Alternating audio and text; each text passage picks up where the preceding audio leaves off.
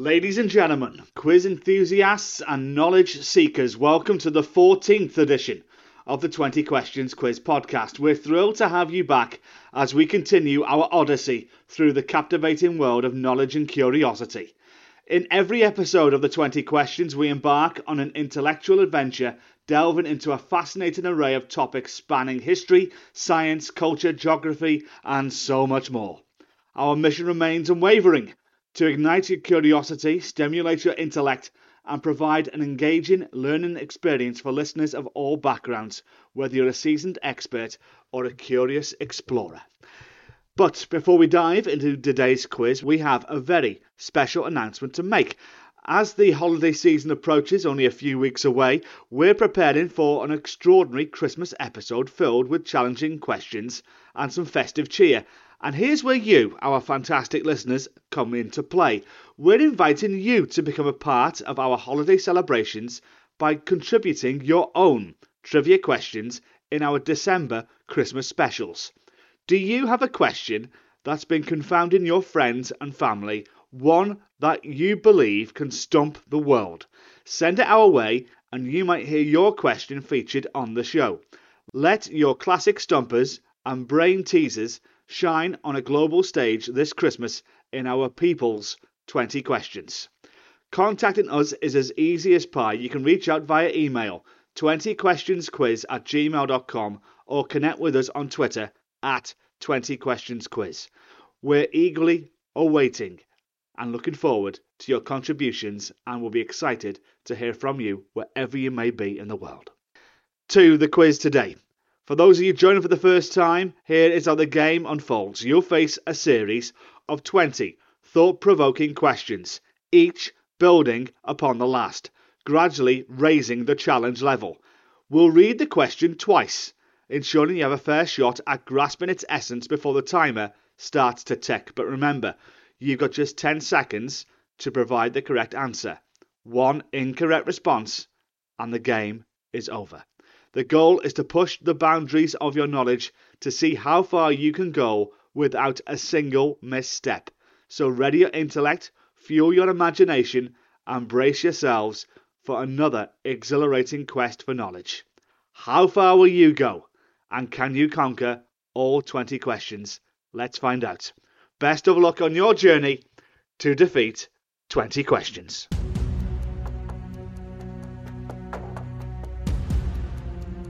We start very easy, as we always do, so settle back, settle in, let me begin. Starting very easy, getting harder as we go along. Questions to come on literature, geography, words, food, events, science, politics, mythology, and finally the animal kingdom will round off this edition of 20 questions. So, how far will you go on this episode? We start with days of the year. How many days are there in October? The first question How many days are there in October?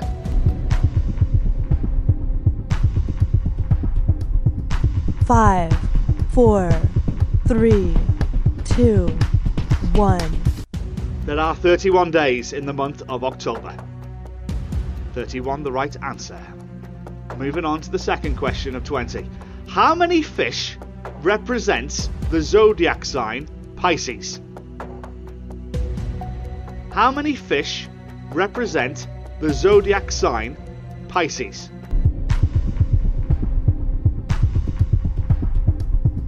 Five, four, three, two, one. The zodiac sign Pisces is represented by two fish swimming in opposite directions. It is often depicted as two fish tied together by their tails.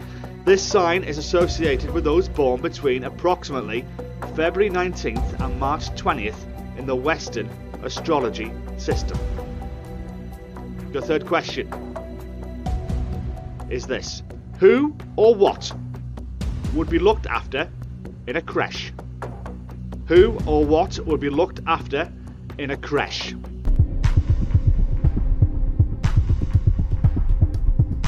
Five, four, three, two, one.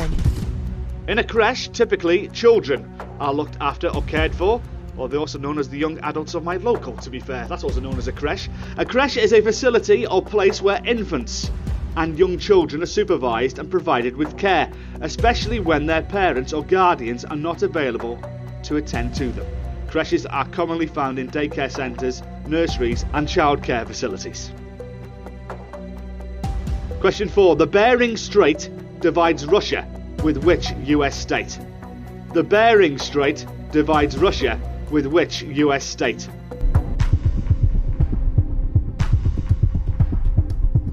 Five, four, three, two, one. The Bering Strait divides Russia from the US state of Alaska.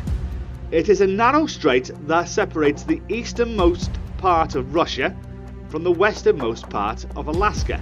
The two land masses are relatively close at this point, with the Diomede Islands located in the middle of the strait. Russia's Chukotka Autonomous Okrug and Alaska's Seward Peninsula are the regions closest to the Bering Strait. Your fifth question is on music. Complete the title of the famous Johnny Cash song, A Boy Named What? Complete the title of the famous Johnny Cash song, A Boy Named What?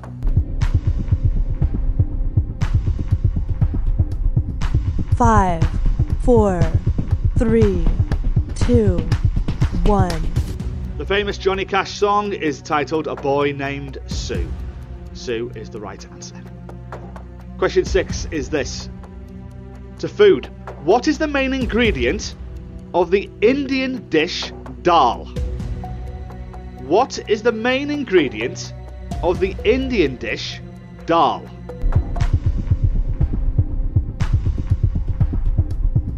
Five, four, three, two, one. The main ingredient of the Indian dish dal is lentils. Dal is a versatile and popular dish in Indian cuisine that is made from various types of lentils, such as red lentils, yellow lentils, or split peas. These lentils are typically cooked in spices, herbs, and sometimes vegetables to create a flavourful and nutritious stew like dish. Dal is often served with rice or flat breads like chapati or naan.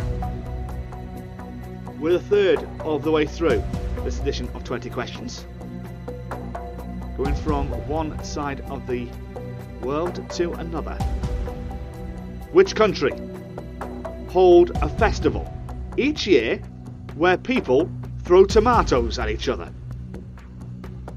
Which country holds a festival each year where people throw tomatoes at each other?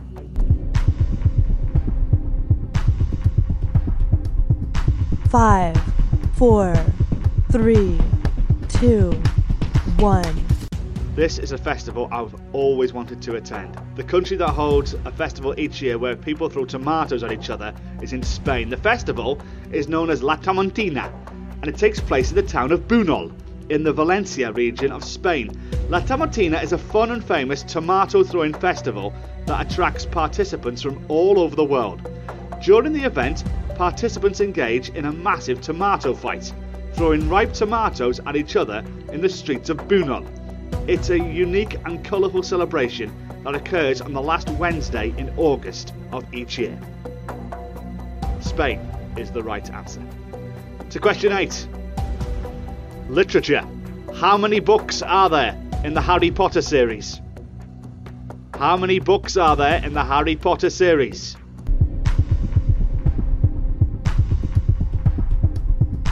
Five, four, three, two, one.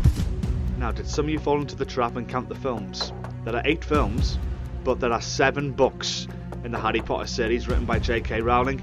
The series follows the adventures of the young wizard Harry Potter as he attends Hogwarts School of Witchcraft and Wizardry and battles the Dark Wizard Lord Voldemort. There are eight films based on the seven books. The last two films were split in two on the last book Harry Potter series. To question 9 Which open source website did Jimmy Wales launch in 2001? Which open source website did Jimmy Wales launch in 2001? Five, four, three, two, one. Jimmy Wales launched the open source website Wikipedia in January 2001. Wikipedia is a collaborative online encyclopedia where users from around the world can create, edit, and maintain articles on a wide range of topics. It has become one of the largest and most popular reference sources on the internet, providing free and accessible information to people worldwide.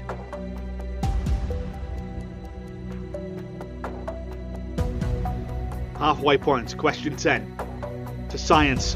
What is frozen to make dry ice? What is frozen to make dry ice?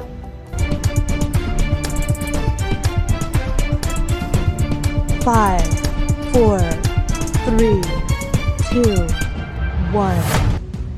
Dry ice is made from carbon dioxide, gas that is frozen. To create dry ice, carbon dioxide gas is pressurized and then rapidly cooled, causing it to condense into a solid state without passing through a liquid phase. 10 down, 10 to go on this edition of 20 questions. Question 11 to flags of the world. Which European country has a square national flag? Which European country has a square national flag?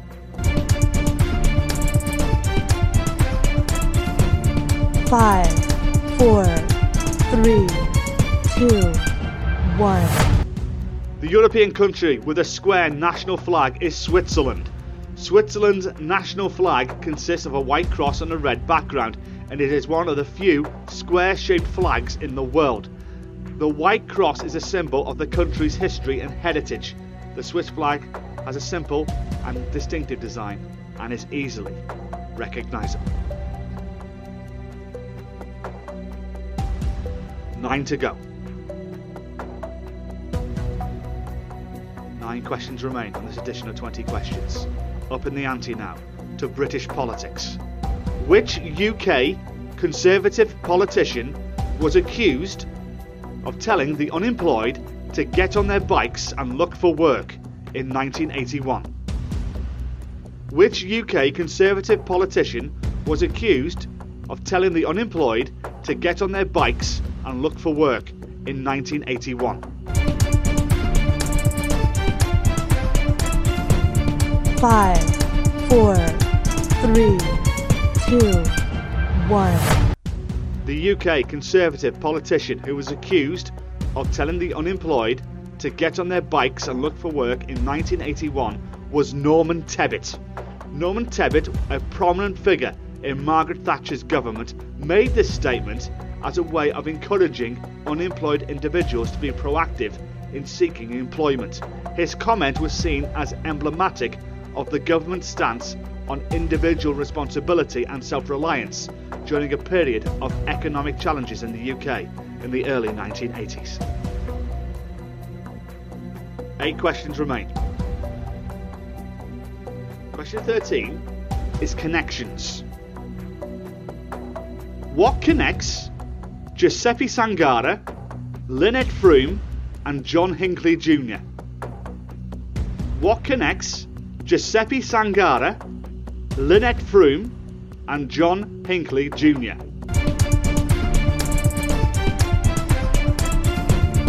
Five, four, three, two, one. Giuseppe Zangara, Lynette Fromme, and John Hinckley Jr. Each of these individuals was involved in a separate assassination attempt on US presidents, and their cases all had various legal outcomes. Giuseppe Zangara attempted to assassinate then President elect Franklin D. Roosevelt in February 1933 in Miami, Florida. However, his shots missed Roosevelt due to a wobbly chair, and he later died in the electric chair for his crime. Lynette Squeaky Fromme attempted to assassinate Gerald Ford in September 1975 in Sacramento, California. She approached President Ford with a gun but was subdued by Secret Service agents before she could fire. She was later convicted and sentenced to prison. And John Hinckley Jr. attempted to assassinate Ronald Reagan on March 30, 1981, in Washington, D.C. He wounded President Reagan and several others in the assassination attempt. Hinckley was found not guilty by reason of insanity and was confined to a mental institution.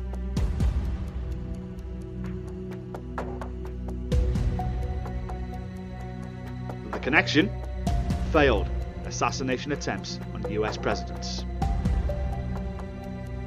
Question 14. In Greek mythology, who solved the riddle of the Sphinx? In Greek mythology, who solved the riddle of the Sphinx?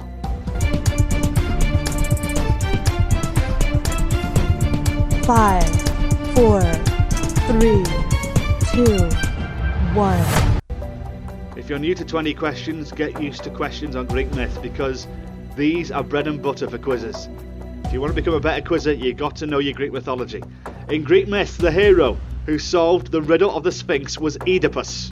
The Sphinx was a mythical creature with the body of a lion, the wings of a bird, and the head of a human. It was said to guard the entrance to the city of Thebes and posed a riddle to anyone who approached. The riddle asked, What creature has one voice and yet becomes four footed, and two footed, and three footed? Oedipus correctly answered that the creature was a human who crawls on all fours as a baby, walks on two legs as an adult, uses a cane in old age. By solving the riddle, Oedipus defeated the Sphinx, and the city of Thebes was freed from its torment.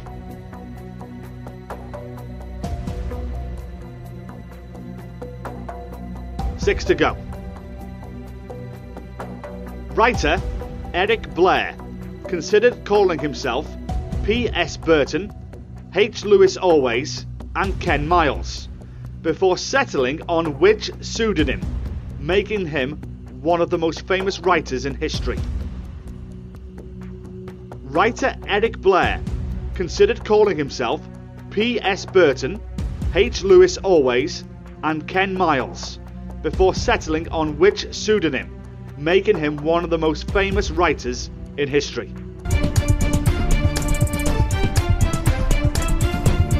Five, four, three, two, one. The writer Eric Blair considered several pseudonyms before settling on the one that would make him one of the most famous writers of all time.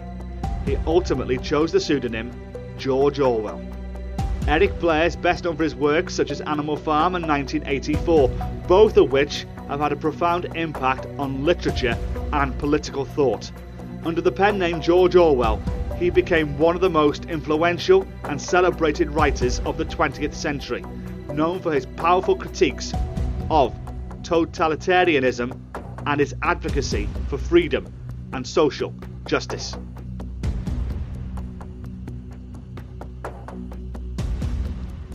Question 16.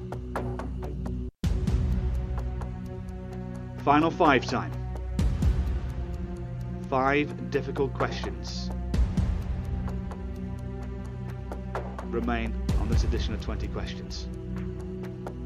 Questions to come on geography, history, the animal kingdom, phobias, and this particular devilish question that was told to me by a friend. This is the type of question I'm looking for if you want to enter a question for our Christmas show. Question 16 or 20 is this What are the Indian Pacific, the Ghan, the Spirit of the Outback, and the Sunlander? What are the Indian Pacific, the Ghan, the Spirit of the Outback, and the Sunlander?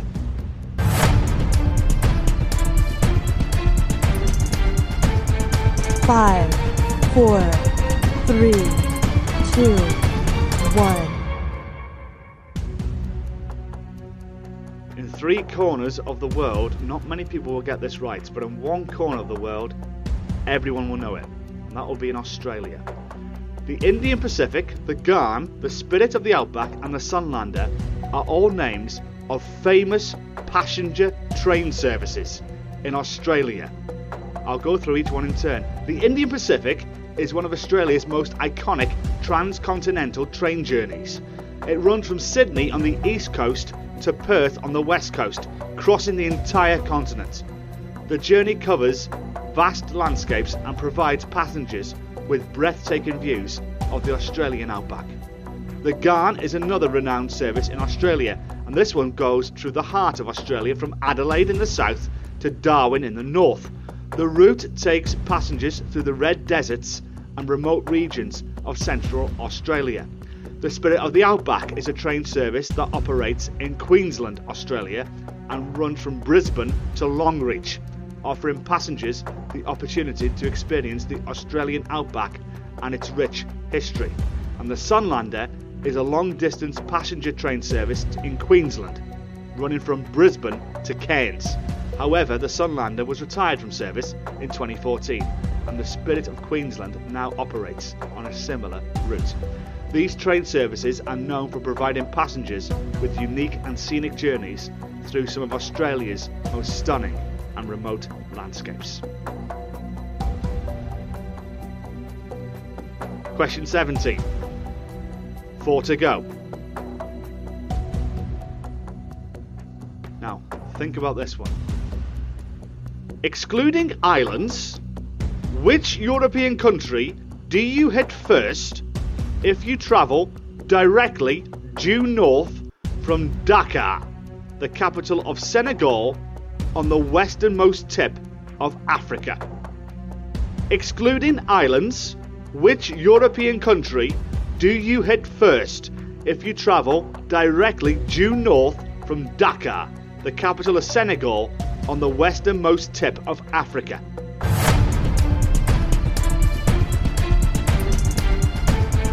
Five, four, three, two, one.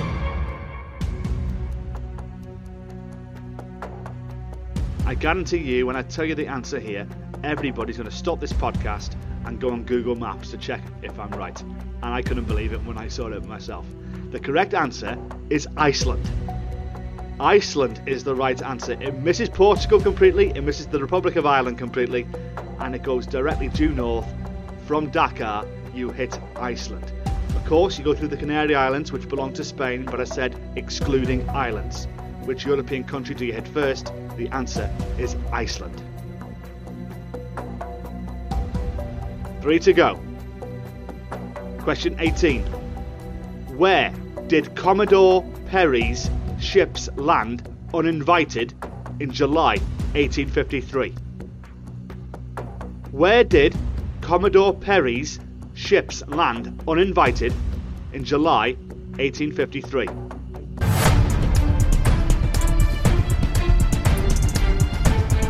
Five, four, three, two, one. In July 1853, Commodore Matthew Perry's ships, representing the United States, landed uninvited at Uraga, which is located in Edo Bay, now Tokyo Bay, Japan. This event, known as Perry's Expedition or Perry's Opening of Japan, marked the beginning of diplomatic and commercial relations between the United States and Japan after Japan's period of isolation. Perry's arrival eventually led to the signing of the Treaty of Kanagawa in 1854, which allowed for the opening of Japanese ports to American ships and marked a significant moment in Japan's history of engagement with the outside world.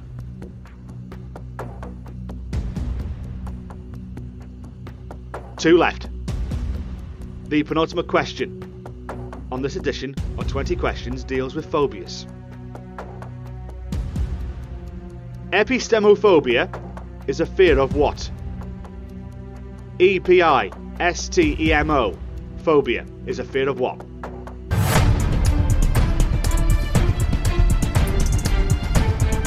Five, four, three, two, one. I very much doubt we have many epistemophobics listening to this podcast.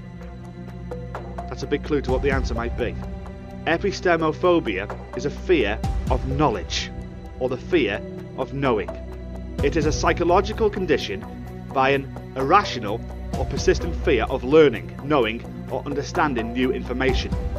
People with epistemophobia may experience anxiety, distress, or avoidance behaviours when confronted with the opportunity to acquire new knowledge or when faced with situations that challenge their existing beliefs or understanding of the world. This phobia can manifest in various ways and can impact an individual's ability to learn or adapt to new information. Well, there's many a politician of the last 10 years whom I feel might be epistemophobic. Epistemophobia is a fear of knowledge. The final question on this edition of 20 Questions deals with the animal kingdom. To defeat 20 questions, if you've got the previous 19 right, and I tell you what, it's been a tough set this one. Question 20 of 20 is this A gam, G A M, a gam is a collection of which creatures? A gam is a collection of which creatures?